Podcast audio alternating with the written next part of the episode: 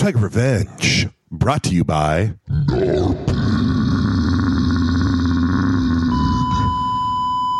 Warning. You are now entering the Blue Tiger Den, the intellectual dark web of comic book podcasting. Revenge is upon you.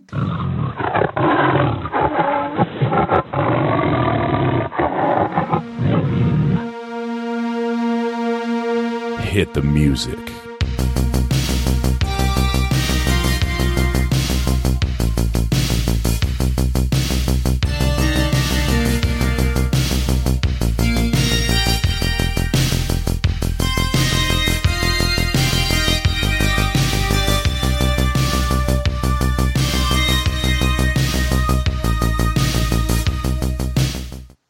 One, come all to the intellectual dark web of comic book podcasting, Blue Tiger Revenge.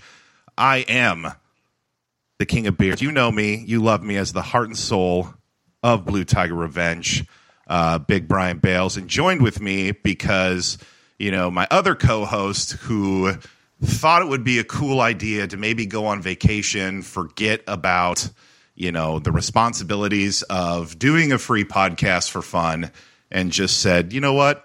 Fuck all of that. I'm going to bounce. So, you know what?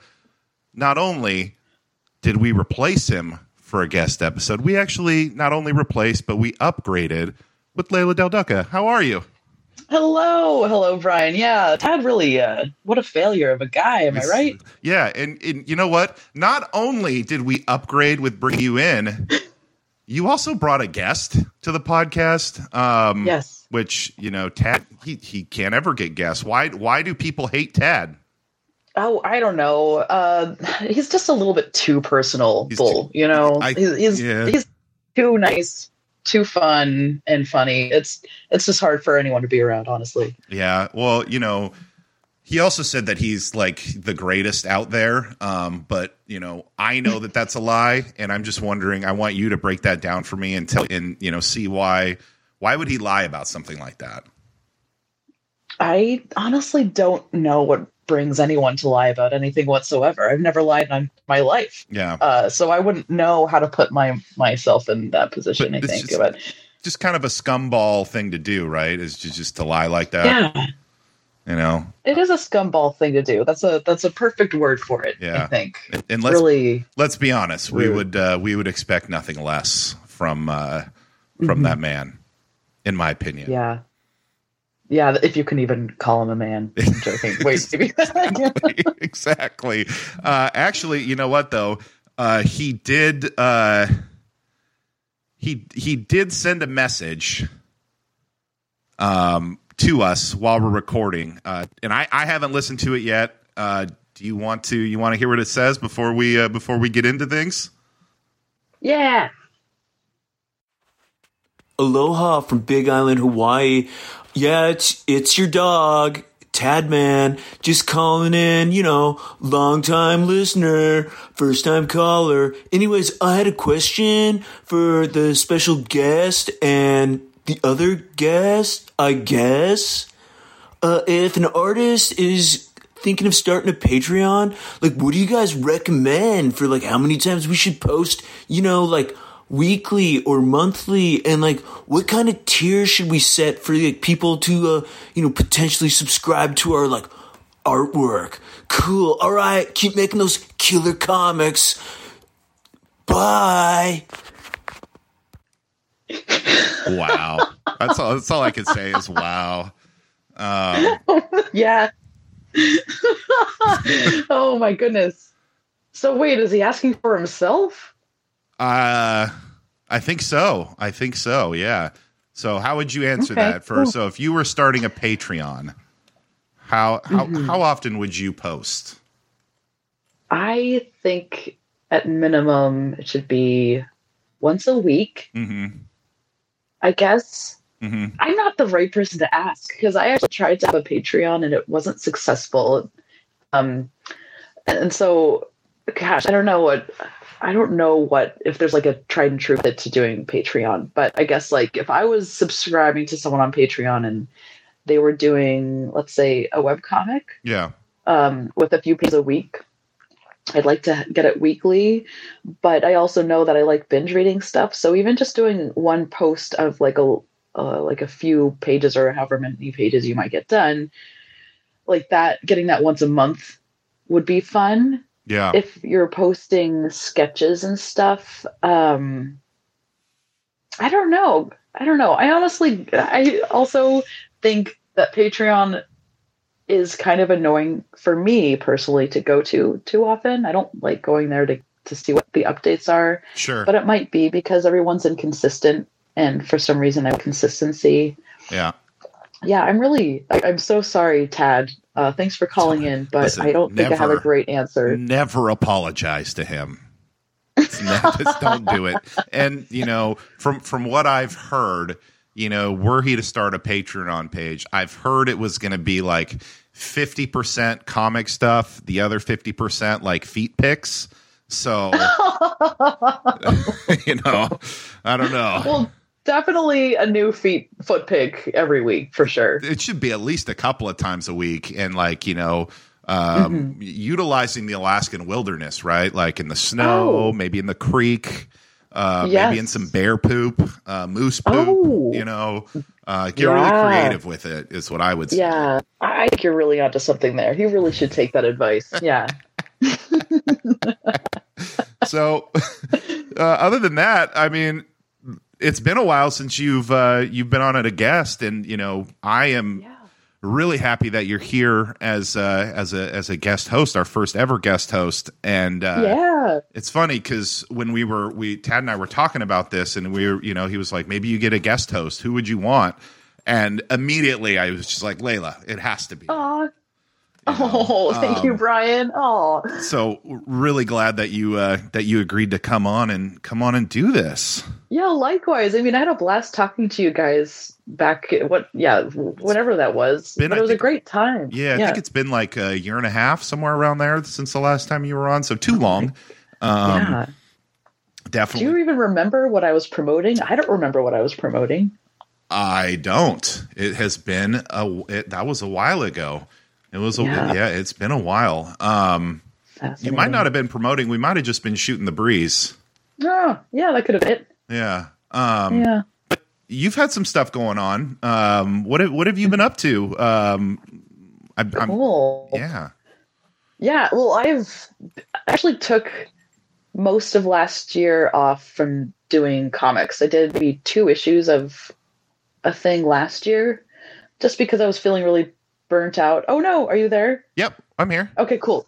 Looked like you cut out for a second. Oh. Um anyway, as I was saying, I took a break from comics because it got burnt out mhm. and then um, I kind of became less burnt out a little bit, and then I accepted a gig with Boom Studios with Jason Aaron as the writer, and Okay. the series is called Once Upon a Time at the End of the World, and it's a three-part series. I'm drawing the second part of the story. Um, the first part is drawn by Alexandre Tefenkgi, and it's about these two characters as I think young teens or mid-teens falling in love in the apocalypse, and then the second arc is basically them in their mid-20s.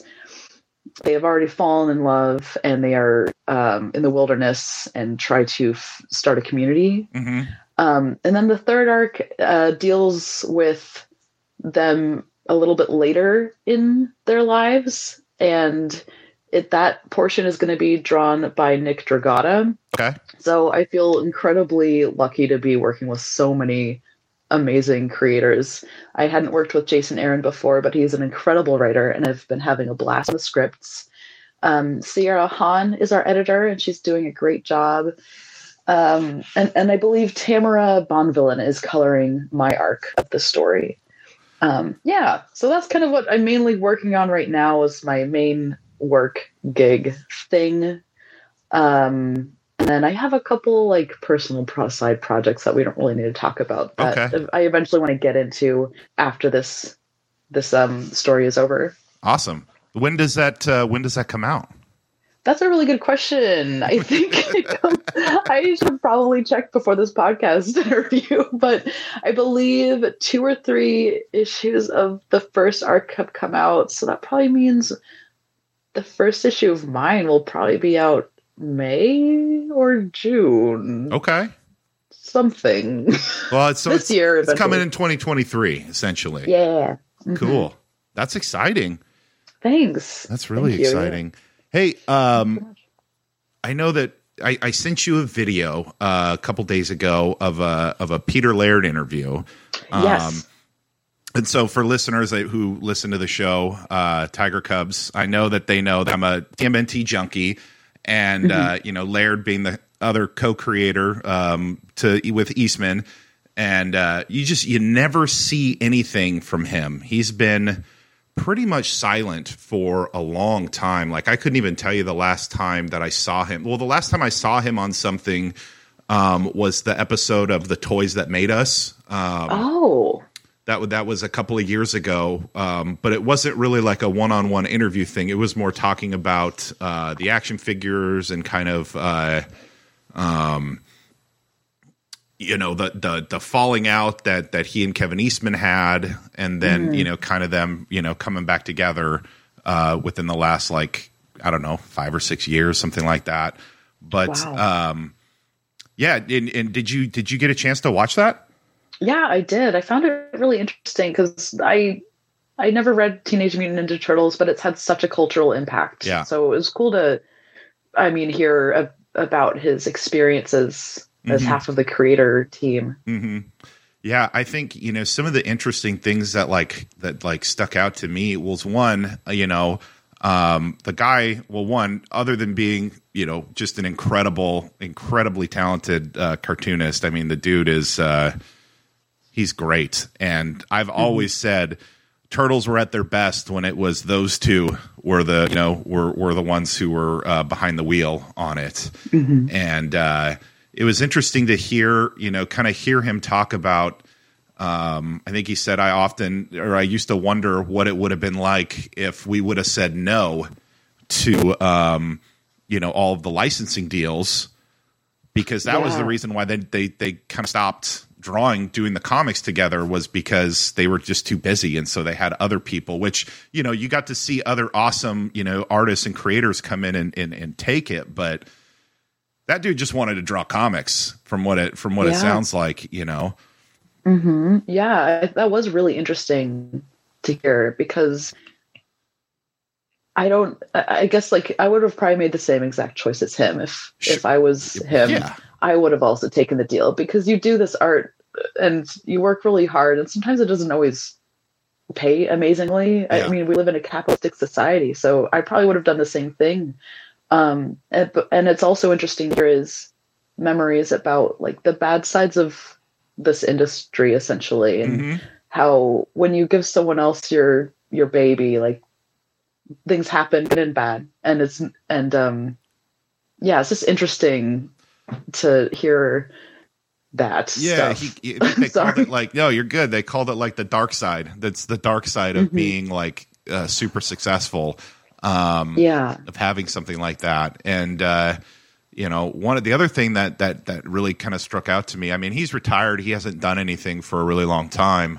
Um, but Mm-hmm. in his deal, like the deal when he sold to Viacom Nickelodeon, um, was that he Mm-hmm. could self-publish Turtle comics if he wanted to Um, yeah, and he just hasn't done it. He's and he just says, you know, maybe I will, but I used to be that guy who would bring a sketchbook uh, and just draw all the time. But you know, Mm-hmm. the turtles really took that out of me, and I don't really do that Yeah. anymore, which was kind of sad. You know, yeah. It is. When he said that, I could really relate to it too. Like, I do not have the career he had um, Mhm. by any means, but I, like I was saying earlier in this podcast, I have suffered a lot of burnout Yeah. from this this industry. So I'm not someone who brings a sketchbook around. I don't really draw for fun much because I'm just so creatively drained a lot. So yeah, I can completely understand why he doesn't feel like drawing, but he is a very, very smart person to put that clause in his contract where if he does feel like doing it again, he can and it's legal and he gets the money for it. yeah. Yeah. I mean, definitely, definitely smart on his part. But yeah, I mean, I you know, and I hope that. uh you know, he's one of the, he kind of ended it saying, you know, I've talked to, you know, Kevin Eastman and said, hey, you know, maybe someday day down the line, you and I could just do some stuff together again. And man, I hope that they do. I hope that they do. Oh, me too. Um, yeah. Not me too. only that would be so cool. not only would it be great just to have those two back together again, just for like my heart and my soul, you know, but uh, I think it would, you know, uh, the last, you know, the, the the turtles did really well the last couple of years with like the last Ronin. Um, mm-hmm. But this, you know, Eastman and Laird coming together again to do like their own project would pretty much blow anything and everything mm-hmm. out of the water. Like as far as like the the want the demand like the sales like it would just i think mm-hmm. it i think it would destroy yeah, um, I agree. I think so many people would just be so thrilled. Yeah. And I bet it would be amazing, whatever they did.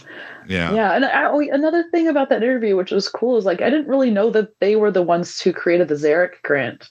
yeah That was really amazing to hear. And then kind of just when they're, um, when the cartoonist kayfabe guys were talking about the legacy that they kind of left behind, I've had friends who worked on the Teenage Mutant Ninja Turtles Mhm. franchise. Most recently, my friend Tony Gregori, love tony. And it was his yeah he's awesome. And he was his first like more mainstream gig and it was amazing. I, I love that they're they've opened up this world to other creators. Yeah. That's amazing. Oh yeah. I also did a cover for them once. And You it did? was yeah. Oh man i wish i remembered her her name. She was a character who has a katana. Jennika? Um, did you do a jennika be- cover it, it might be Jennika. Okay. I'm so sorry I don't have details with it. But yeah, like even I have been able to work on this title. Like so many people have been able to to i need I you don't to send me story. well first i need you to send me a photo of that because i want to see it because if i don't have it i'm gonna find it and i'm gonna get it Oh um okay. and then i'm gonna have you sign it for me um Oh.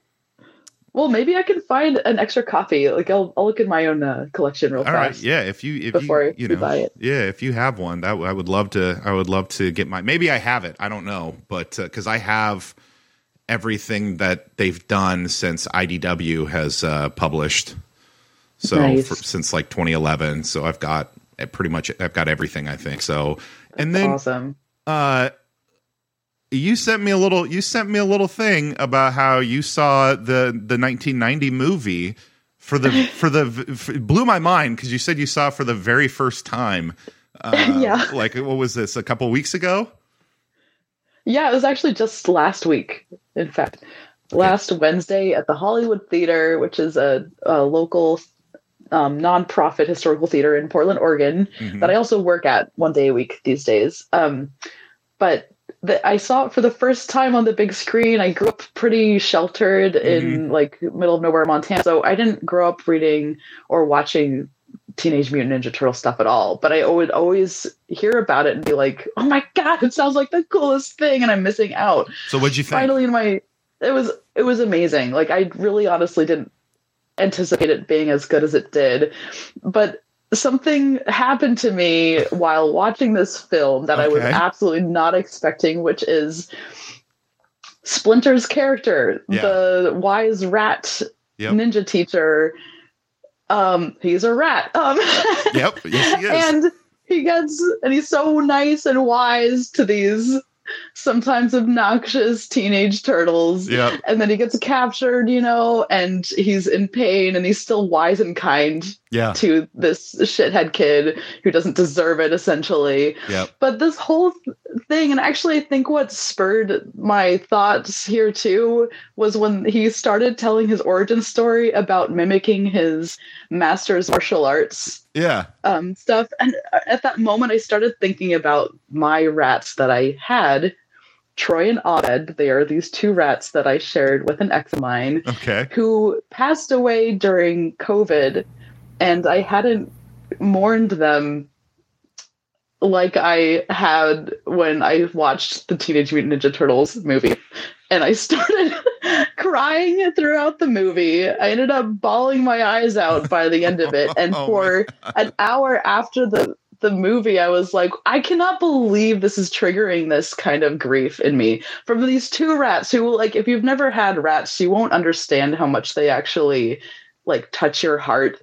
I never thought I would fall in love with rats like I did. but I did, and, and I loved them. And uh, yeah, like I, uh, I don't know what else to say other than I had this huge grief, grieving thing, and I was really emotional. It was really bizarre. I don't Yeah. know where it came from, but it happened, and I cannot believe it happened because of Teenage Mutant Ninja Turtles, the movie. Well, I will tell you in that movie, tor- like towards the end, when they summon like the spirit of Splinter in the blue in the blue flames, Yes. um, I I cry like a baby every Yeah. time. Every It is an emotional film. Yeah, my is. boyfriend who was watching it with me, he's like, Leila, this actually makes complete sense without the weird, without the deaths of your rats. This is an emotional movie. It is. It is. So yeah, and it is. and, and, and Hi, know, Caitlin. hey, uh, hey, uh, Tiger Cubs, we have our, our guest here hopping in, so we are going to take a quick break, and then we will be back with her. Check one, two. Tiger milk! Tiger milk! I like tiger milk! Give us some more of that, please! Tiger milk! And we're, and we're back. Uh, and, and with us, we have very special guest, uh, comic artist Caitlin Yarsky. How's it going? Hi, thanks for having me on. I love your intro. Thank you. That was so uh, funny. Funny story behind that. Uh, my my son, he's eight, and this was probably like two or three years ago. So he was like five or six, and uh, he sang that, and then. Uh, you know, six months later, my this was, so that was my cousin Matt. He was just like, "Hey, I just made this and sent it to me," and I was like, "Okay, I'm using it from now on." so perfect. that's that's where that uh, that's where that comes from. So It's pretty great. I love it. yeah, it's it's fantastic. The the tiger milk flows strong here at the in the Blue Tiger Den. So that's how we that's how we roll. So It's great. I'm sorry. no, I it's interrupted okay. you. Do people make that joke because it's a tiger? Totally no, the tiger no one reference. Has, no one has made that one. You the, you were the first. You are the first. Thanks, and I did so eloquently and interrupted you. And anyway. Brian, ask your question. for. Well, I just you know we've we've talked a lot. Uh, we've had uh, Leila here as our as our guest host today. You know, uh, taking over from Tad, and uh, you know, unfortunately, Tad. He, he can't he can't bring in guests and Layla's first you know first time guest hosting she brings us she brings us you in as a guest so I just want to ask you uh, why do other artists hate Tad Galusha You want to ask me why other artists hate Tag I do Well, well, uh, I mean, I heard through the grapevine that he's really uh, three turtles stacked in a trench coat, and we're not cool with that. So.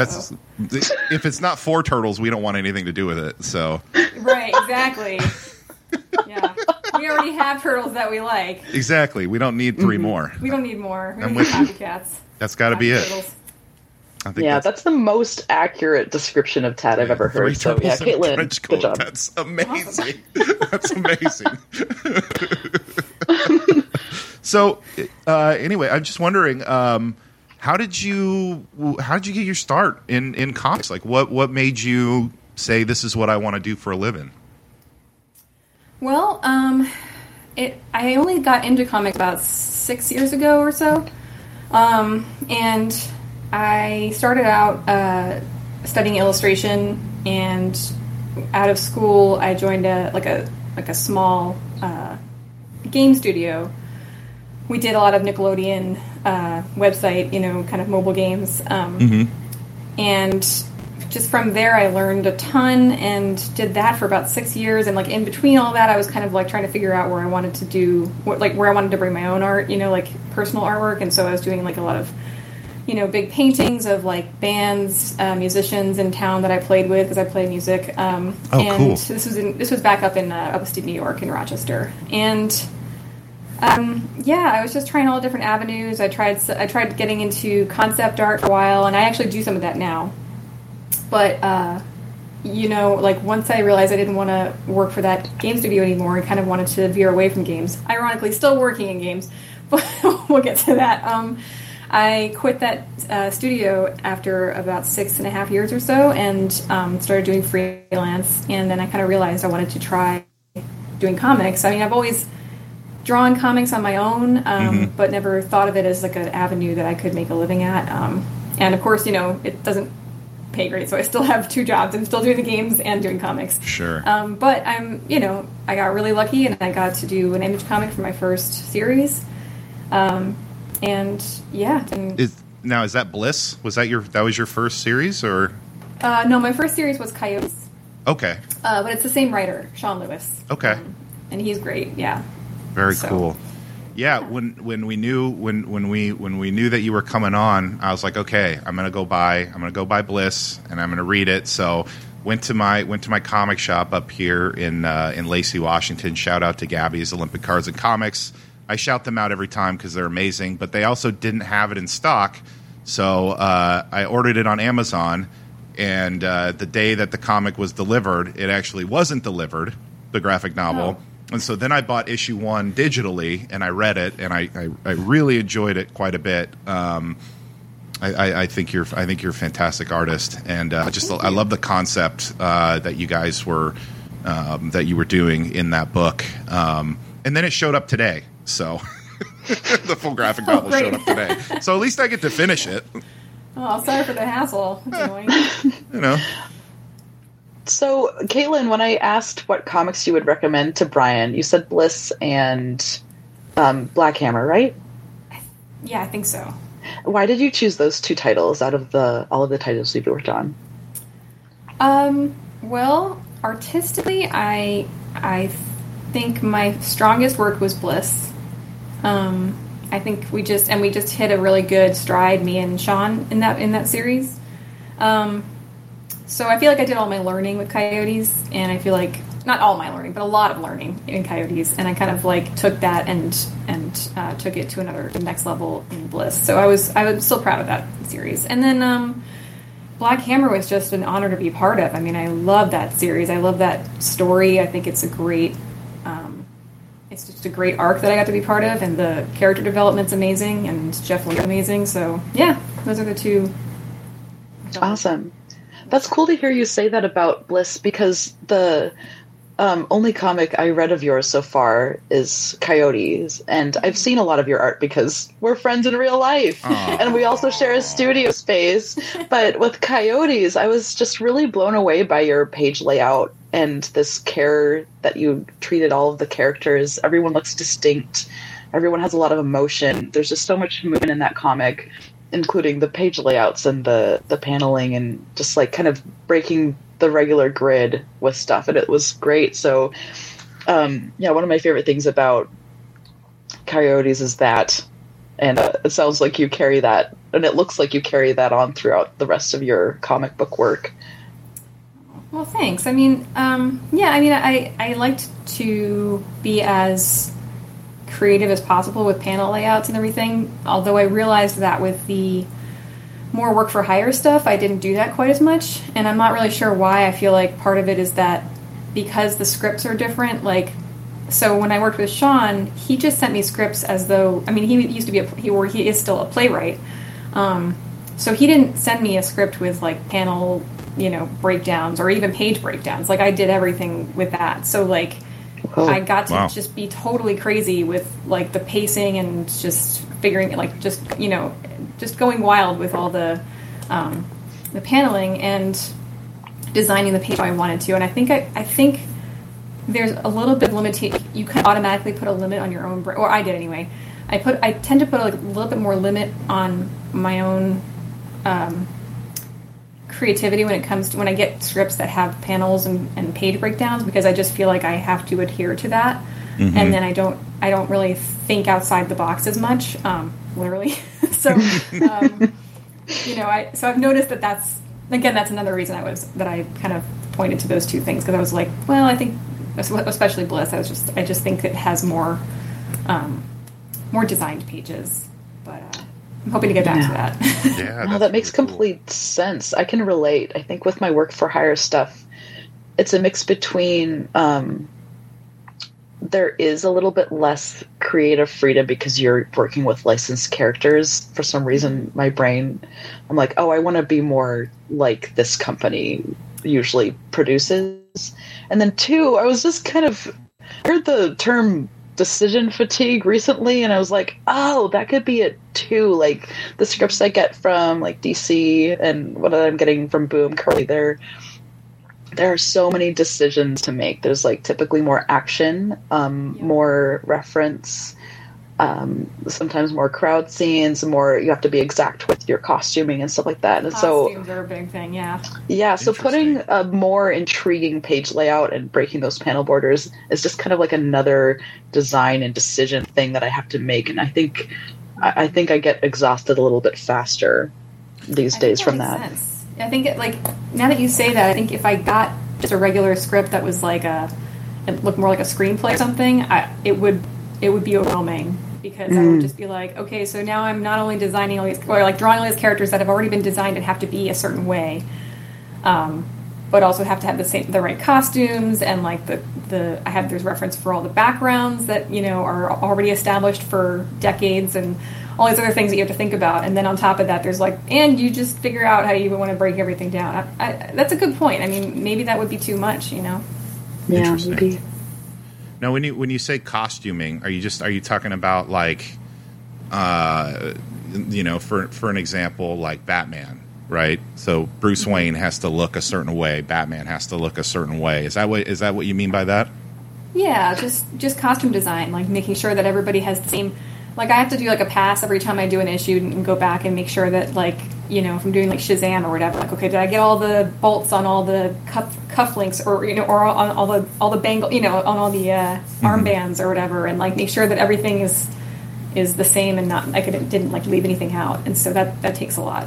Gotcha. Yeah, Gotcha. yeah, totally. That's really interesting. I'd never, you know, I'm not an not an artist or in the industry, so you know, there's little things like that that that Yeah. don't necessarily cross my mind as I'm, you know, reading a comic. Um, Yeah. You know, were you were you a, a comic reader growing up? Was there anything that you were that you read? Um, I grew up with more like indie kind of stuff, you Yeah. know, um, Maus and Persepolis and Calvin and Hobbes and Oh yeah, all that sort of stuff. It wasn't until I was uh, my first year of college when somebody gave me Preludes and Nocturnes, the first Sandman book, that I was like blown away. Yeah. that I read it in one night, and I shouldn't have because it was too much for my little brain to handle. and I went to that person and I was like, "Holy crap! What did you just give me?"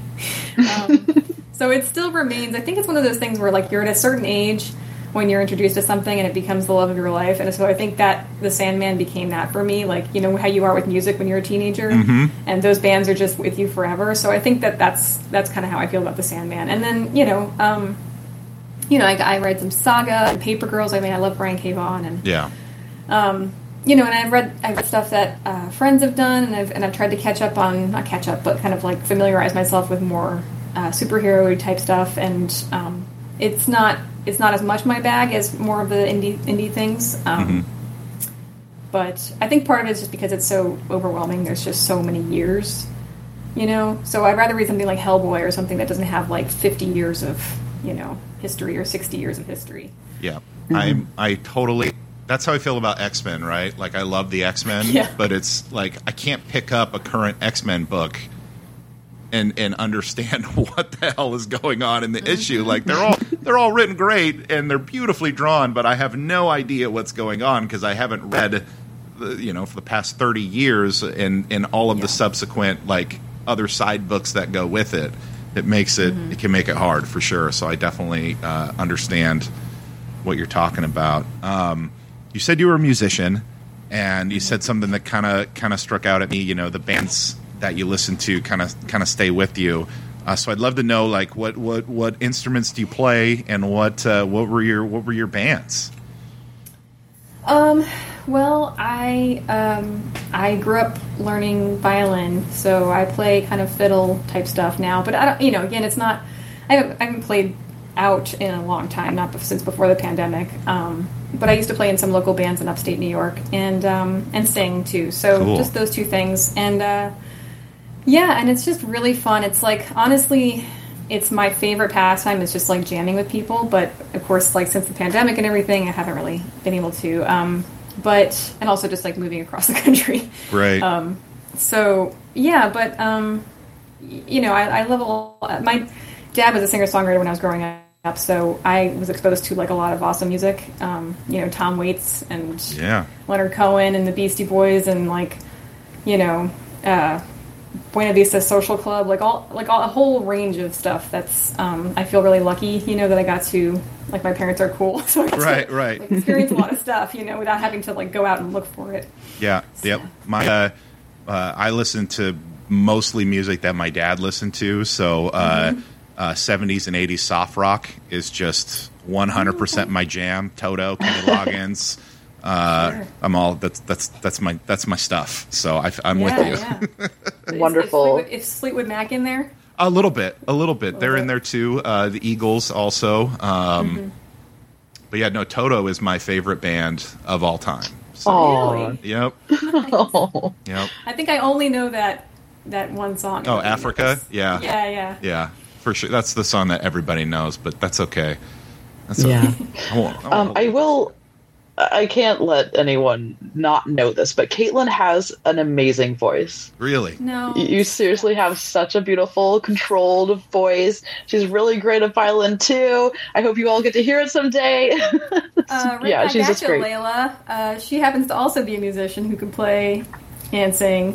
You're a Sure. musician, Leila. I did. How did I not know this? She sure is. I don't know, but I don't sound nearly as good as Caitlin. oh my god. I'm not. I yeah, I just don't have the skill level you do. Get out Yeah. here. What do you, What do you play, Leila? What do you What do you do? Well, um, I actually play a fair amount of things. Besides doing vocals, I I play the banjo, tenor guitar, which is um, I uh, what's it called? I tune it to the banjo so I can just basically play the same chords. Um, that and then trumpet, clarinet, um, melodica, or harmonium, which is the small piano thing that you blow air into. Yeah. that thing i know how to play or figure out a tune on the piano and i don't know just basically i think my general attitude towards music is i love bands uh, and music that has a bunch of different weird sounds in it and so i've tried to always just learn enough of an instrument to to make something with it so i've Mhm. never really gotten amazing or really skilled at one thing or the other because I jump around so much. Um, and I also just like go through very long periods of not being inspired. So I'm never always in practice. So yeah, that. that's yeah. I've I've uh, dabbled in bass. I've dabbled in guitar. Uh, I could sing okay, uh, but I've never done enough practice to like be able to do anything with it, you know, or even like really jam with other people. Just something I've kind of done, you know, a little a little bit here and there. But uh, I think you know what? I think we need to start a band. I was just gonna say, I Yeah, have the right here. Yeah, yeah, we do. the Blue Tiger Band, and Tad isn't invited because nobody wants to hear him sing. Um, And and Do we even wanna hear him talk? Your, oh, sorry. no, what were you gonna say, Caitlin? From your son. Yeah, oh yeah, he can get in. He's Yeah. got a little guitar, so yeah, he can he'll get in on it too. So I uh, love that. He does love he does love Fleetwood Mac too. So uh, yeah, Nice. Well, I want to ask about Caitlin's artistic influences. Yes. Because if you know her, she has this really cool aesthetic, both in her apartment and the clothes she wears, and also the comics you like. And it's, uh, I don't even know how to describe it, but um, I think if you hear your artistic influences, people might get a little bit of an idea. I love that. Oh man, that's that's hard. I mean, so I I have a lot fewer comic influences than just like outside like you know fine art and illustration influences. So like um, I when I was growing up, I was in love with uh, Brian Froud and Alan Lee. This book called Fairies that I you know thought was amazing. Um, And then I uh, I kind of in school learned a lot about like you know some really great fine artists like uh, Norman Rockwell and um, oh man all the all the names are escaping me now but like Singer Sargent and Lucian Freud and um, uh, not not Klimt oh e- or Klimt yes but also uh, like Egon Schiele and um, just all these people that I thought were amazing and uh, yeah so and then I you know learned a lot about I've been learning a lot about comic artists in the last you know, in the last few years. So, you know, I love Greg Tocchini. I love uh, James Harren. Um, You know, there's just there's so many people, and it changes all the time. And then like a lot of animation. So I love, you know, I love Ghibli. I love um, Don Bluth films, and you know, uh, Sylvain Chomet, who did like Triplets of Belleville. I love those character designs. I love the Iron Giant character designs. I mean, it can come from anywhere, you know. But I really love animation, and I lo- really love like you know illustration type stuff. Um, oh, Karla Ortiz is amazing. I love her. Ian McQue, he's a concept artist. Um, so it's really from all over the place. I love that. That's really cool. What are what, you know? You talk about animation. I know you worked, uh, you know, doing game design and stuff. Uh, uh, what are what are some uh, animated um, like? Sh- are you in, are you like anime anime uh, or just like uh, like American animation? Like what kinds of uh, what kind of animated stuff are you into? Um, I mean, it's again all over the place. I there's a couple animes that I like, but I kind of um, fell off that. You know, after like mid twenties, I think I stopped watching a lot of anime. So, um, like I really love Evangelion, and uh, I think FLCL is beautiful. I think um, uh, what was the other? Th- oh, Cowboy Bebop, obviously. Um, all the Miyazaki movies. Uh, but I really, you know, I really love Don Bluth. I think he's amazing. Um, so all those movies are just beau- just the way he animates, especially like clothes and characters that just feel heavy and floppy. Like there's just something very specific about his look that I really love. Um, and then yeah, I think Iron Giant is like the pinnacle right there. you know? Totally. And I, so I, I really love 2D 2D animation. Um, Yep. And I'm sad it's kind of gone. Yeah, Yeah. I I feel that. I feel that. Um, you know, they did. Uh, you know, not to not to go back to Ninja Turtles, but they did. Um, what was it? The last couple of years, they they kind of did a new cartoon that didn't. It didn't. It didn't. Wasn't very well liked um, by your typical Ninja Turtle fans because I think it was made for. You know, more kids my son's age who loves it, but the uh, it's called Rise of the Teenage Ninja Turtles. But they did a movie on Netflix, kind of wrapping up all the storylines and everything, and the animation on it was just it was 2D, um, but it was incredible, absolutely Nice. incredible, and uh, I really liked the the Invincible uh, animated show that they did. I thought that that was really well done. So good. Yeah. And do you know if um, people who making 2D animations are they still doing it traditionally 2D or are they 3D modeling it to look like it's 2D? No one knows. I don't know. Um, know. I think that some of the like a lot of the Disney shorts and everything, like the Pixar Disney shorts, like there was that one, the paper. What was it called? Paper something. It was a black and white, um, like a little romance, and, and that was made to look like uh, like 2D, but it was 3D. Um, so Yeah. that's, a, that's a very popular thing now. Yeah, same with Natalie Nourigat's. Um, oh crap, I don't remember the name of the the short, but it was with the raccoons, and it was before En- Encanto. But Yeah. that also looks very 2D, but it was modeled 3D. Oh, really? hmm I really like Bob's Burgers. I don't know if that's 2D, 3D modeled to look 2D, but I really love that show. Just gonna throw that It's out hard there. to tell with the, with those more adult shows. Yeah. Yeah, Yeah. it's great though. It's funny. Um, cool. I have a question because sometimes when I think about me going into an interview, I'm like, gosh, what question do I wish they would ask us? Caitlin, do you have an interview question you wish that interviewers would ask you, but they never do? I like that. Boy. Uh, I can't think of anything. Um, off the top of my head, it's been to, we're we're we're trying to put the hard work on you, so we don't have you know you know that's Yeah, Caitlin, from now on, will you be the only one talking? You Yeah. ask the questions and you answer, the questions? Answer your own questions. That's a, you know that's a very Tad Galusha move. Um, so Oh, God, are you comparing me to Tad? Ugh, I know, no. I know, terrible, right? Ugh. horrible. I, I've never been more insulted in my life. And you know that is, that's probably the worst insult anybody could ever give anybody, in my opinion. I agree. Yeah. Yeah. All right. Well, Caitlin, let's then ask what are you currently working on in the comics what's going on? genre? Uh, Medium. So I um, currently am working on some DC backups. um, doing like Shazam, Wonder Woman crossover, um, and that is I have well I have one more left. Um, but yeah, I've been doing a bunch of. I did, I did a Dark Crisis uh, story, so yeah, it's been mostly short story things that I've been working on. Um, but I am taking some time off from that after my next short story's over, and um, focusing on some creator owned. Well, it's not creator owned, but like I'm writing and drawing. Oh, can you can you talk about it? Can you tell us? Can you give us anything?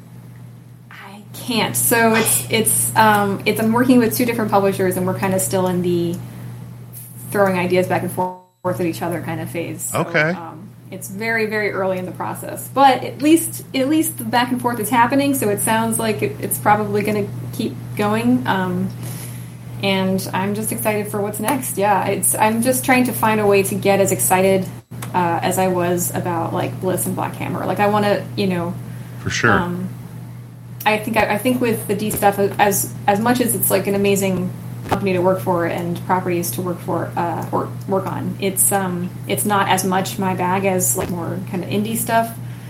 Um, so I'm I'm just trying to find stories that give me the feeling of more ownership um, that I can kind of get excited about.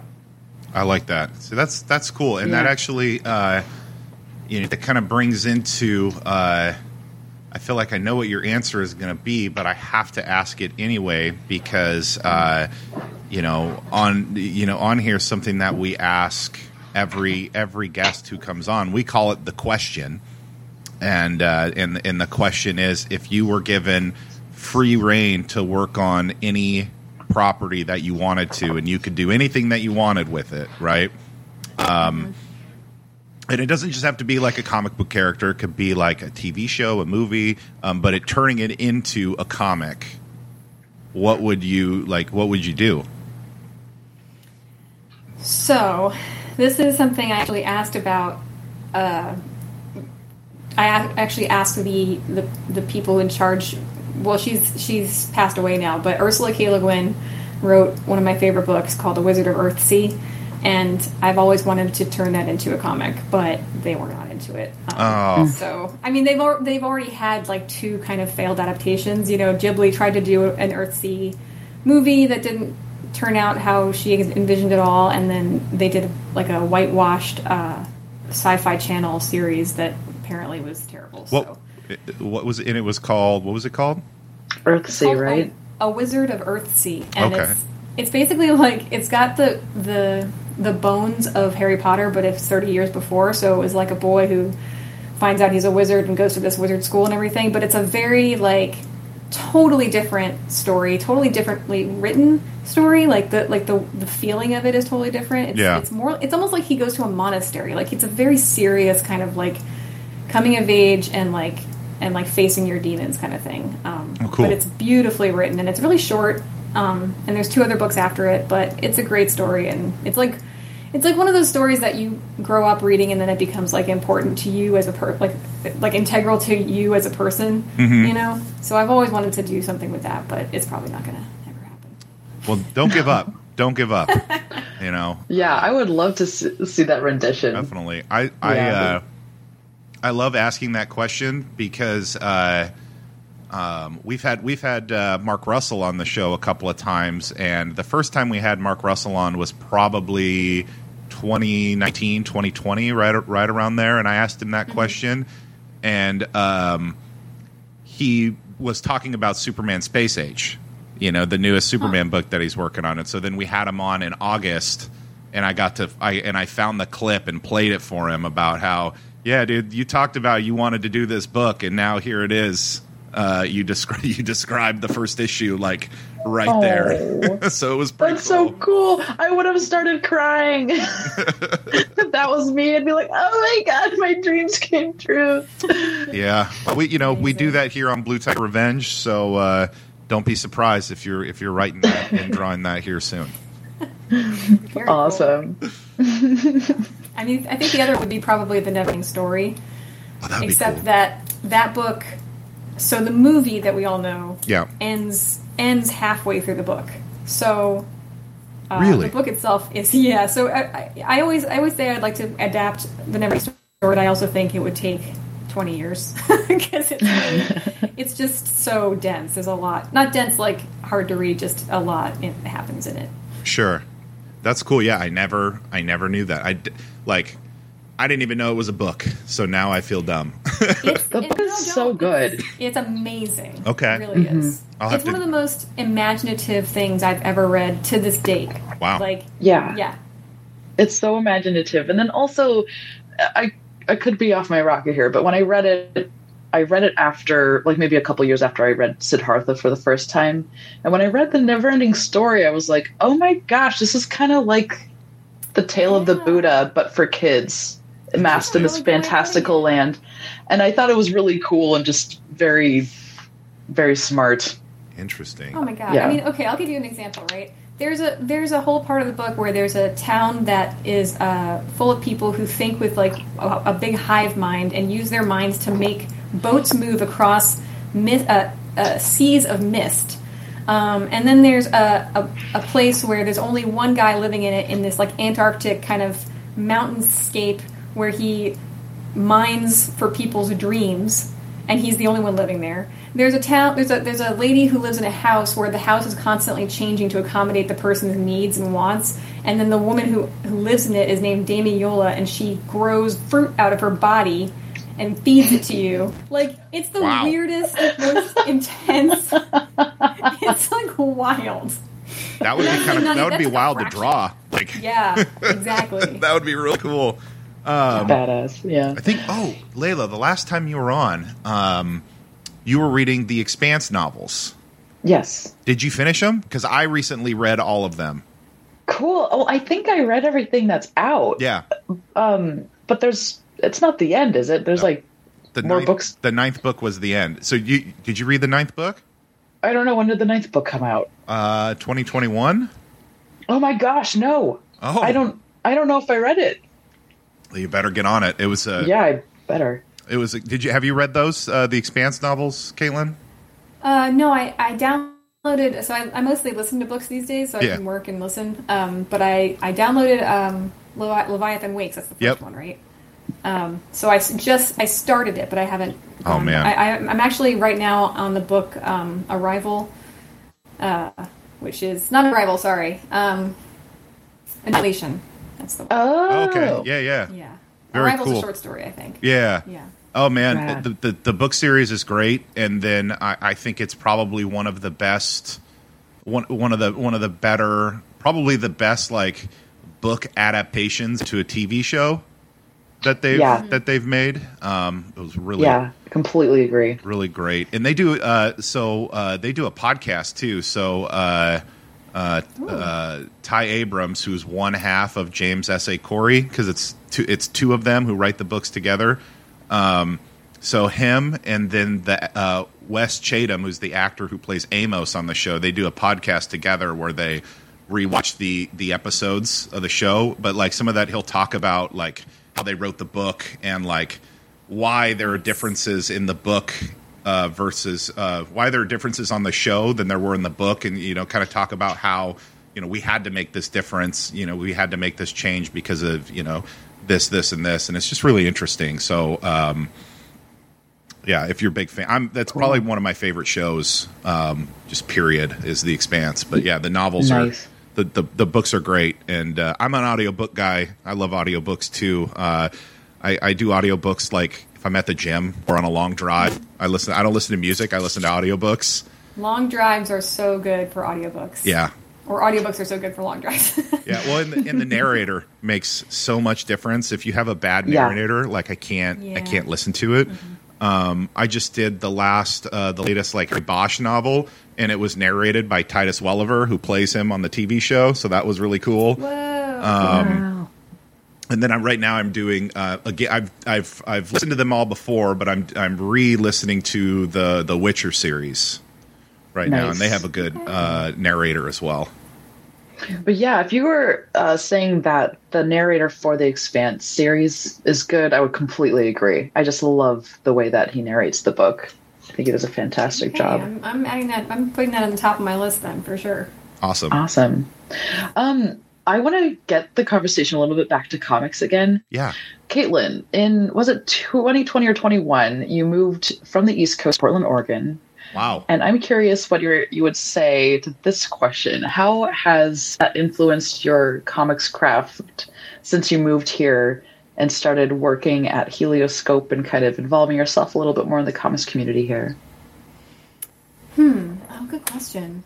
Um, I don't know if how much it's affected how I draw, but it's definitely helped my mental health to be around other people that work in comics and kind of understand the the good and the bad that goes with it. Um, you know, people that you can kind of like vent to, but also work alongside and have fun with, and you know, we'll we'll be in the office. It, it, and it gives you kind of art uh, art school vibes, which is kind of I, honestly, I feel like so many art students kind of are looking for that for the rest of their lives after they leave art school. You know, like they just kind of wish they had that feeling, and so like that's part of the reason I, I moved to Portland is because so many people who work in comics here, and it's a, it's a lonely job if you don't find a community. So um, Sure. it's just nice to have the option to come in. And I don't go in nearly enough because I'm a bit of an introvert, and uh, and then I'm like, oh, everything's right here though, and I have to like go in. And what if I forget something? You know, you just kind of talk yourself out of it sometimes, but. It, it really is good to go in, and, and you know, people we bring snacks and we talk comics and we sometimes pose for each other. You know, like Steve Lieber comes over and he's like, "Oh, I need a bunch of people over here for this scene," and then we're all kind of posing for a scene for him, and It's great. it's just great. It just it's it's really nice to have that. Yeah, even going in one day a week just makes my mood so much better. Totally. Yeah. Mm-hmm. That's really Yeah. that's really great. I, I think I heard it. Somebody tweeted some. I don't remember who it was, but said, uh, you know, about Lieber uh, that he's like responsible for so many people's comic careers for like you know the mentoring and advice that he gives. Oh, have yeah. you have you had that same experience with him?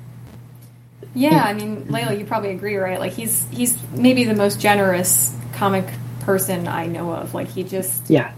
his whole thing is just to build community and help people, help especially young people, you know, learn their craft and how to, you know, find their voice. And you can just see it. He does it every week. He does like portfolio reviews. Yeah, I saw that. And he doesn't have to do any of this stuff, you know. He's just a a really, really generous person. He truly is, yeah. Um, I mean, the most recent example I can give you personally too is I was teaching at PNCA, the Portland, wait, the Pacific Northwest College of Arts in Portland until recently, um, and I was bringing students into the studio to get portfolio reviews from Steve, and every time he just had this wealth of information. And I would always be like, "Thank you so much, Steve. I can't believe you keep doing this." And he was like, "Oh yeah, I was born to do this. It's my calling." And he's just so he's so kind and giving yeah and yeah whenever he has work thrown at him that he doesn't want or can't take he he forwards it to people who need it he hires people to do backgrounds sometimes and to color for him um, he's just like he's the unchosen leader of helioscope Yeah. he never like was like yeah i'm the official leader but i know that we all think of him as that you know Right. He really is like that. yeah but in the best way, like in a great way. Yeah, totally. I absolutely refer to as him as one of my comics dads. Yeah. Yeah. That's great. yeah, I've, I've I've always heard about how portfolio reviews can kind of be pretty like daunting if you're the person like getting your portfolio reviewed. Um, And I've I've always heard that he's like, you know, he'll critical like he'll point things out to people, but like do it in like a way that's like keep working and not like you know you're terrible you shouldn't you shouldn't be in this job right yes. um, have, have you ever had like a like a horrible portfolio review before, Caitlin? Like like ju- not not not like this is bad, but like just someone like basically being an asshole, right? Yes, that has happened. Yeah. Uh, and it was a it was a colleague, not a colleague, somebody just in you know a peer. But it's fine. I mean, I've done the same thing once or twice. Like I think where I've given advice and the person wasn't interested or wasn't ready, and I just realized like, oh, I just you just keep your mouth shut until they specifically ask you. Because so I've had I've, it, it's gone both ways for me. Like I feel like I've made the mistake of offering advice on something when they just and they took it really badly and then I've also gotten advice where I didn't really want it, and it also came from somebody that I didn't, you know. So I was just like, yeah, okay. So it's it's it's tricky. You have to be like both sides have to be on agreement, like on the same page, really. Right. Like mm-hmm. the person asking has to be re- ready for whatever is going to come, and the person giving the advice has to be able to give feedback that doesn't break anybody down, and you know can can give them constructive feedback without without hurting them, you know, or, or you know without without discouraging them. Yeah. Yeah, like the proper etiquette is if you if you're walking up to your person's or you're like an artist's table and you see something, you're like, oh hey, are you looking for your critique? Uh, they can be like yes or no, and then they're, they're prepared. But like giving unsolicited critique as professionals can be a little like off-putting. Like uh, that happens at the studio sometimes, and I just kind of have to be like, all right, cool, I'll take it or leave it. Thanks. Yeah. Um, but getting back to that, It's never usually like malicious or anything. It's usually like people really think that they're, and so it's you kind of just have to kind of, yeah. yeah, I have a question about your experience though, Caitlin. The person giving you critique, unsolicited critique, were they Go in right? there. What? um, it's funny. Uh, yes and no. There were Mm-hmm. there were there was one thing they were right about and one thing that I think they I was total bullshit. But it's you know it doesn't matter either way. It's it's just And you can't- one of those. No, of course not. Oh my god. Damn, I'm not who it is, but can you say what it was about the work even? Oh, there was like there was something about how my there was a background that that was like obviously not using reference, and I I use a lot more reference than you know I, I use a lot of reference, but I, you know there's occasionally where you're just like maybe I can make this up, and he was like it's clear you're making this up, and then said something about hatching and how hatching has to be following the form. Mm. You don't have to follow the form. It was Tad, wasn't it? No, it was, it was nobody. It was it was nobody. Anybody can trace you. Just okay? say it was Let's just leave it at that. Caitlin. Like, I need to. I need to back. I need you just to confirm. Just say it was Tad. It was Tad. Thank It was you. Tad. Of course. I mean, I didn't even know him. He just like called me and was talking to me about hatching. But you know, it's it's funny because yeah, like cross hatching does not have to follow the form. It, you can do it in so many different kinds of ways. So um, it doesn't matter. But uh, yeah, so it's just and it's it's funny because we we um, equate our art with our personalities or our, our sense of self worth. So it's or you know, especially when you're young, you do that. So it's it's hard for people to get critiques without taking it super super personally um, Sure. and even occasionally i would take it personally so like it's you know even even now like i don't i, I usually don't anymore because i got that beaten out of me in games because you work in games and game people are not I've not heard that's back. a pretty. I've heard it's a pretty cutthroat business. Yes. I mean, it's because there's so much money in it and there's so much mm-hmm. competition. So, like, if you're doing, you know, concept art and that perspective is not perfect or there's like something wrong with it, they will tell you everything that's wrong with it. And Yeah. you, have, you have to just swallow it and be like, okay. And it, honestly, there's something to be said for that. Like, you know, not having to dance around each other's emotions. Like, I've gotten some pretty brutal feedback on game stuff, but it made me a lot better because I was like, okay, now I know what to do. know? Yeah. Can can you are you able to say any of the games that you worked on?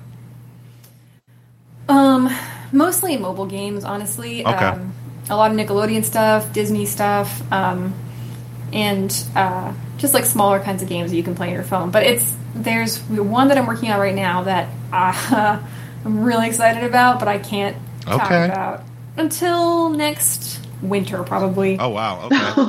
It's not going to be out until like next. Yeah, so it's, It's- not going to be out. Like it's it's like a whole NDA thing. So, but um, Mm-hmm. I got to do concept art for it, and I, I I'm really psyched about it. Yeah, it's it's crazy how long people think comics, you know, take a long time to make, but like games, especially, you know, especially like, you know, with this current gen generation of like technology and gaming systems of like, you know, the new Xbox, PlayStation 5s, mm-hmm. like it's crazy how long like years and years and years to make some of these games. It's it's oh, wild. Oh yeah, yeah, for sure. It's wild. Sorry, And we're you can't share the art you're doing either. Like you have to wait years until that thing is out before you can even share the art that you did for it. You know. sure, sure. I think yeah. I, go ahead, Leila. oh, I was just gonna say, I bet you have to wait even longer than you have to wait in comics to Oh. show your art. Absolutely. Yeah. I mean, you can get sued. That's wild.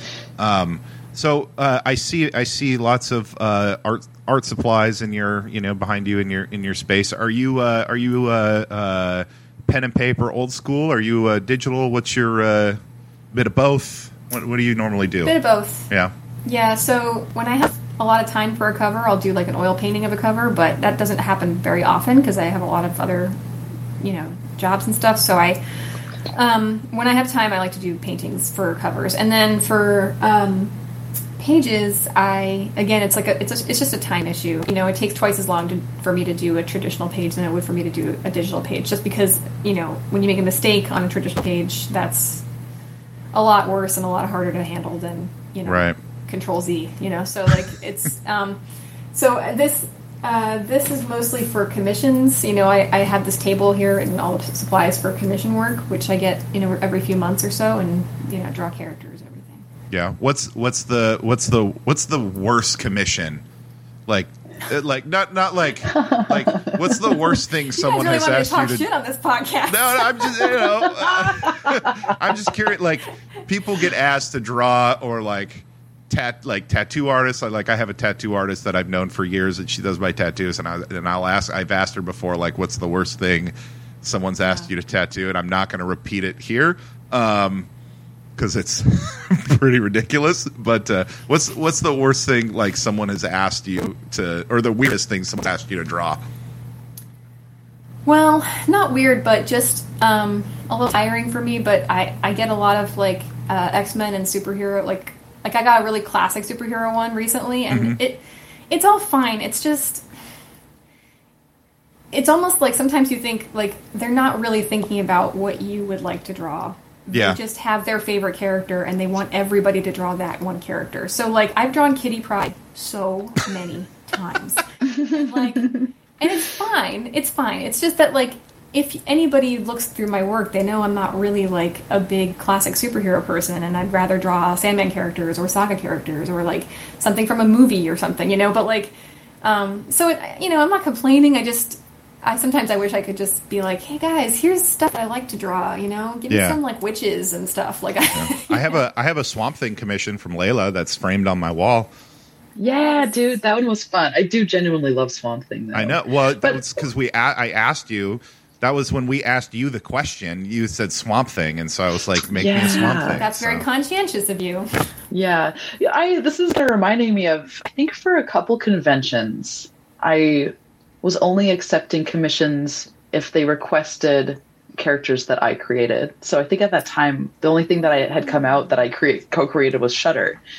And luckily no one was like, "Oh, no thanks." Like I think most people coming up knew me because they had read this book of mine. So I didn't realize how ballsy it was at the time, and I kind of have cut that out because one, I guess I don't really mind drawing these characters that I haven't created, but at the time I was like, I need to figure out how to draw something quick at a convention, and I can't take a lot of time to look at reference and like painstakingly figure out how to draw something that I'm not used to drawing. So it really worked out in my, my favor, and um, and I don't think I got too much criticism. At least no one had said it to my face, and I don't know, it worked out really well for me that one time. You you drew a really cool Batgirl on a motorcycle for my friend Danny after the, after you did the Swamp Thing, and because Yeah. I uh, yeah he, he he messaged you after that to to to do that back Batgirl. It turned out really good. Thank you. Yeah, that one was fun too, but I cheated on that one because I I believe I took pho- reference from a picture online that I found and I traced it and then printed it off blue line and was able to to over it that way. And you can't do that at a convention because you can't Yeah. bring your printer with you. Yeah. So, um I don't know. I think that was he caught me at a good time because Yeah. you know it was. I think it was during the It was the during the quarantine. yeah during the during the pandemic. Yeah. Um, Mhm, yeah. You both you both talked about conventions. Um, there's a big convention coming up, uh, Emerald City Mm-hmm. Comic Con. Uh, are you guys going? Yeah. Cool. I'm not going. Caitlin, tell me more. Is this your first time going? You're not going. I'm not going. You want to be my table mate? You can just hang out. We can just like. Oh, will you pay for My, my? mom lives in Seattle. You can stuff- stay. You Oh, can it's stay true. with me. Hey, yeah, you know, maybe Making that's a stuff happen thing. here. That's what we do. I have another. I have a couple other friends in the area too. Maybe this could be a thing. But yeah, Caitlin, is that your first time going to Emerald City? No, I went once before, uh, but not to table. I did like some kind of panel thing, and that was uh, that was it. Okay. Cool. What is your what is your convention um ex- like preparing what is your convention prep like Yeah. when you go to this stuff?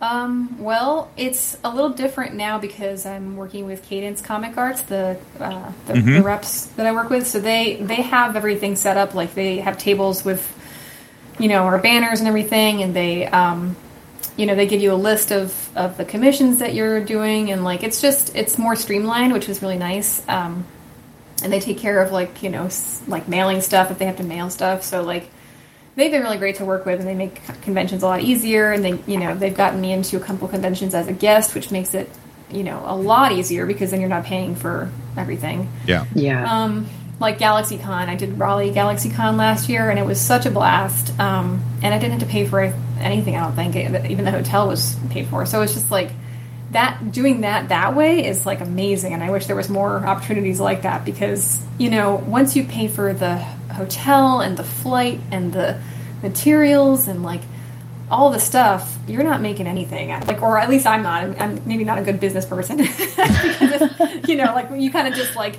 you end up, uh, you know, um, hit, getting even, hitting, hitting even. What's the Yeah. Breaking even. Break even. breaking, breaking even? Thank you. Yeah. Yeah. Um, but it's, you know, Yeah, it's still fun. It's more like about the social aspect to me. It's not really as much a, a business thing as much as like a meeting other comic people and hanging Hmm. out afterwards. well, yeah, T- Tad I and I will both be there. So Yeah. I know you should talk shit to him when he when That you know bastard. yeah just just go up to him shake your head at him in disgust. It'll be the best thing ever. You know, Brian, if Tad is such a horrible person, what does that what does that say about you? You're Nothing good. Listen. I never said I was cool. All You're right. only as good as the company you keep, Brian. Yeah, Brian. apparently i just i just i just have a lot of self-loathing so i hang out with tad to make me feel better about myself so You know, I think all three, all, all of us can re- relate to that sentiment. Yeah, we all owe ourselves trouble why, here. that's why we all talk to tad so it's true.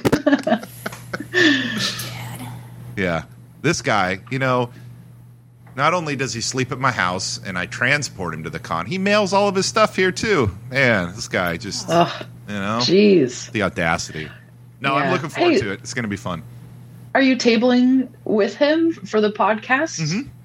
Oh, Yay! Oh, so Yeah. we can meet in person. Yep. I'll, oh yeah. I'll, I'll I'll I'll make sure I head over to your table. I'm bringing my uh, uh, my my 15 year old niece who uh, is a little artist herself. Um, she's com- she's coming with us, and uh, she came with us. We did the Washington Summer Con uh, last year, and, uh, and and she came in for her first. Uh, that, that was like her first little convention, but I mean that place is nothing compared to Emerald City. So this will be this is going to be really, really cool. Yeah, Awesome. we're we're When all is that excited. again? What's that? When, when is Emerald City? First weekend in March. Really? Whoa, it's coming up Yeah, it's so coming up fast. really fast. God, you guys, I thought it was Wow. in, in the fall. nope, it's in like a month. Uh Oh. Listen, that preps that prep better start here sooner than later. But yeah, I'll have a I'll have some uh, I'll have some uh, we've got some podcast stickers that I'll that I'll bring for you. Oh, Brian. So I got a Blue Tiger T-shirt ages ago. Yeah. and I just I wore it to death. I You just need a new love. Oh well, sure, but I can totally just snag one. I just Yeah. wanted to say, Tad's illustration, as much of a horrible human being he is, his illustration for this podcast is so wonderful. I love it so much. It is. Listen, my issues with him are personal. They're not professional. you know, he's great at what he does. Uh, That's true. yeah, no, we've and and you know we're working on some uh, or we he is working on some new designs right now too. So uh, we haven't Nice. we haven't really done much with like uh, you know our our the, the the shirts and everything like that. So we're looking at we're trying to we're trying to revamp it right now and get some new designs up there. Uh, so that'll be that'll be pretty fun. I actually had a uh, at one point I had a blue tiger uh, uh, face mask. at one point, yeah, it was pretty Nice. it was pretty cool. Um, but yeah, I love that. I love that you wore that shirt out. I remember I saw you at a at a comic con. You were wearing it one time, and that was awesome. Awesome. Thank you. Yeah, I it really just died recently because it had multiple holes in it. But yeah, I just I loved it. Thank you so much. Um, Caitlin, before we probably end this soon because it's Yeah. almost seven, Yeah. uh, have you decided to see Infinity Pool with Sean tonight? Oh, uh, I think we're waiting on that. I'm not sure when Okay. we're going to see it exactly. Probably next week. Okay, Cool. nice. Cool. cool, Um, cool, As- yeah, it is bonkers. That's what I've heard. As we, uh, as you know, as we kind of wind things down, we always kind of get into, uh, you know, what's on the nightstand. What are we reading? You know, so uh, you know, Caitlin, you're our guest. Uh, any comics or books or anything like that that you've uh, that you've been reading lately? Well, I just started The Long Halloween. Nobody send me hate mail that I haven't read it yet, but I'm reading it. and it's great, obviously. Yeah. I haven't, I've, I'm only in the beginning of it. Uh, as far as books goes, I'm like I was saying, I'm, I'm reading Annihilation, um, which is which is okay. I'm, I'm not getting that into it honestly. It, it might be the narrator, but I'm not sure. Um, but the fantasy book I recommend to everybody forever and always is The Name of the Wind, which is a fantastic, fantastic fantasy series. Uh, well, the series is called The Kingkiller Chronicles. It'll never be finished, so don't ever ask when the third book is coming out. But like- the first it's like Game of second books Thrones. are great. Yes, it's basically yeah. I don't like. I think he's um he's got writer's block. Whatever's happening, it's just it's been like a decade. So, Okay, um, but the first book is fantastic. The second book is really good too. very cool. yeah, actually, um, my answer to what I'm reading right now is The Wise Man's Fear, book two in the Kingkiller Chronicles. Wow. Yeah, high five. Yeah, I've been working through it very slowly the past half year because I've been watching things more than reading. But comics wise, I've been reading Simon Hanselmann's One More Year. I've loved that series so far. I only just now started reading it. It's so good. That's great. I have been reading. Tad has finally uh, broke me down uh, into because I've I've really never uh, read a really haven't gotten into manga or read a ton, but uh, uh, he finally he finally broke me uh, with uh, with the series Pluto, and uh, so Yeah! I'm on volume two. I just finished volume two. Heck yeah! And it's my f- absolute favorite thing. It's so ridiculously good. Um, Yeah. it, it it it combines it's like like the art is just like blows my mind especially like I I think kind of in the beginning when it shows there's like a cityscape of volume two of like uh, of Tokyo uh, that is it just blew my mind uh, seeing it. So the art is fantastic. I'm a sucker for a murder mystery. I love I love a murder mystery. So like trying to figure out you know who is who is killing these uh, these these super intelligent robots has just been fascinating. And uh, it's funny I've been trying to get this get a hold of this for years uh, but every time I go into the comic shop it has they they've never they've never had it and uh, I I don't like to buy books on like Amazon unless I absolutely have to. Um, so I've just waited. I said, you know what, they'll have it eventually, and so they finally had the first two volumes, and then they're going to order the rest of them for me. Um, Yeah. but it's Excellent. so so good. And then I've been reading uh, what just came out. The, the the sequel to the last the Ninja Turtles the Last Ronin. So this is the Lost Years Nice. just came out. So that's uh that's uh, uh what Eastman, Tom Waltz, Gallant, Bishop, Keene, and then Luis Delgado. Um, and that was really interesting. It's it's interesting because um, you know reading the last Ronin, I, I didn't necessarily think that there should have been. I was like, why do they need to do a sequel, or why do we need to see like the Lost Years? You know, I thought they tied it up pretty well. But this has been a it's a really good read, and um, so I, I'll be happy to admit that I'm wrong on that. And uh, I don't know if you either of you have read the last Ronin. Um, so it kind of I'm gonna I'm gonna spoil the ending of it. It kind of it ends with uh, the daughter of April O'Neil and Casey Jones. She mutates four new turtles, and so that part has been really fat. That's probably been my favorite aspect of it Oh. all. Is um, um, is watch you know seeing uh, their daughter um, try and train four different turtles, and then as she goes back and she reads through uh, Master Splinter's journal, journal entries, and then the journal entries are all black and white, drawn by Kevin Eastman, which I think is really cool. Um, so it's like multiple art in the book, and so I've I've enjoyed it. I'm That's looking, Looking cool. forward to the rest of them. So Nice. yeah. So uh, you know, uh, as we as we as we break this up, uh, you know, uh, Caitlin, where can uh, where can people find you and, and find your work? The Tiger Cubs, Uh, they want to know. They're I'm- they're thirsty for that tiger milk. You know. Uh, I'm pretty much everywhere except Facebook. So I'm on Twitter. I'm on Instagram. Uh, I'm I'm on TikTok, but I've only lurked on TikTok. I don't have anything out there yet. Um, and uh, and I have a website, and it's all just under my name, Caitlin Yarsky. So uh, you know, just as long as the spelling's right, you should find me. Right, and we'll, we'll you put can links. also yes and you can also find caitlin in our latest youtube video over at the helioscope youtube channel um, she is in there for videos. yeah i um i don't know if i talked about this the last time i was on the show um, yeah, I uh, started a, a YouTube channel for the studio that I share with a bunch of people, cartoonists, and we finally made another video. It's a vlog style thing. Caitlin's in there. I'm in there for a few seconds. But if you want to see what it's like inside of our studio space, um, it's a really great watch. You can kind of see what the It's a great space looks like. Oh, Awesome. No, it's Thank true. you. Your editing and everything is perfect. You're you're a great spokesperson for Helioscope.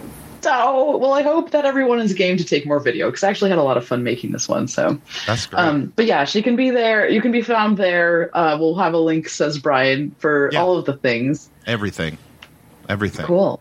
Um, all right, so why don't I uh, why don't I take us home then and uh, and get us out of here? So uh, everybody, thank you for listening. Um, as you all know, the best place to find us at Blue Tiger Revenge is uh, our home, which is on Substack, bluetigerrevenge.substack.com. It's a free subscription, and uh, you know you don't have to worry about when the when the next episode is going to come out or when the next page of Operation Blue, our webcomic, is going to come out because it just sends you an email every time that we post a new one, and it doesn't cost you anything. It's fantastic. Go there, subscribe, like, and share with all of your friends and family, even people that you hate. Hate send them, hate share it to them. We're okay with that. Um, you know, as long as you know, as long as you get the good word of the revenge out there to everybody. Um, Leila, Yes. I really am glad that you were here to uh, to guest host today. Thank you. Me too. It was so much fun. We're we're definitely going to have to you know find a way to like discreetly murder Tad, and then you can just take over. We can probably figure out a way to make that happen. Um, okay. I mean, yeah. you know, it sounds like he's on his way to getting murdered by somebody at some point. He sounds horrible. yeah, exactly, exactly. Yeah, it's only a matter of It's time. The job will be done of for us. Yeah, exactly. uh, and then finally, uh, you know, Caitlin, thank you so much for doing this. This has been great to uh, just to chat with you and get to know you, and you know, hopefully the listeners, uh, you know, got a feel for for who you are as a person and an artist. Well, thank you so much for having me on. This was a really, this was a blast. Awesome. Yeah, Caitlin, it was so great to meet you for the first time and get to know you. You know, and, um, Hey, yeah, I hope. cool, Leila. We should uh, meet sometime in person. Yeah, I think so. Yeah, let's go get a coffee sometime. Yeah, yeah. Oh, there you go. There it is. Um, all right, everybody. Well, if that is all that we have, it's time to hit the music.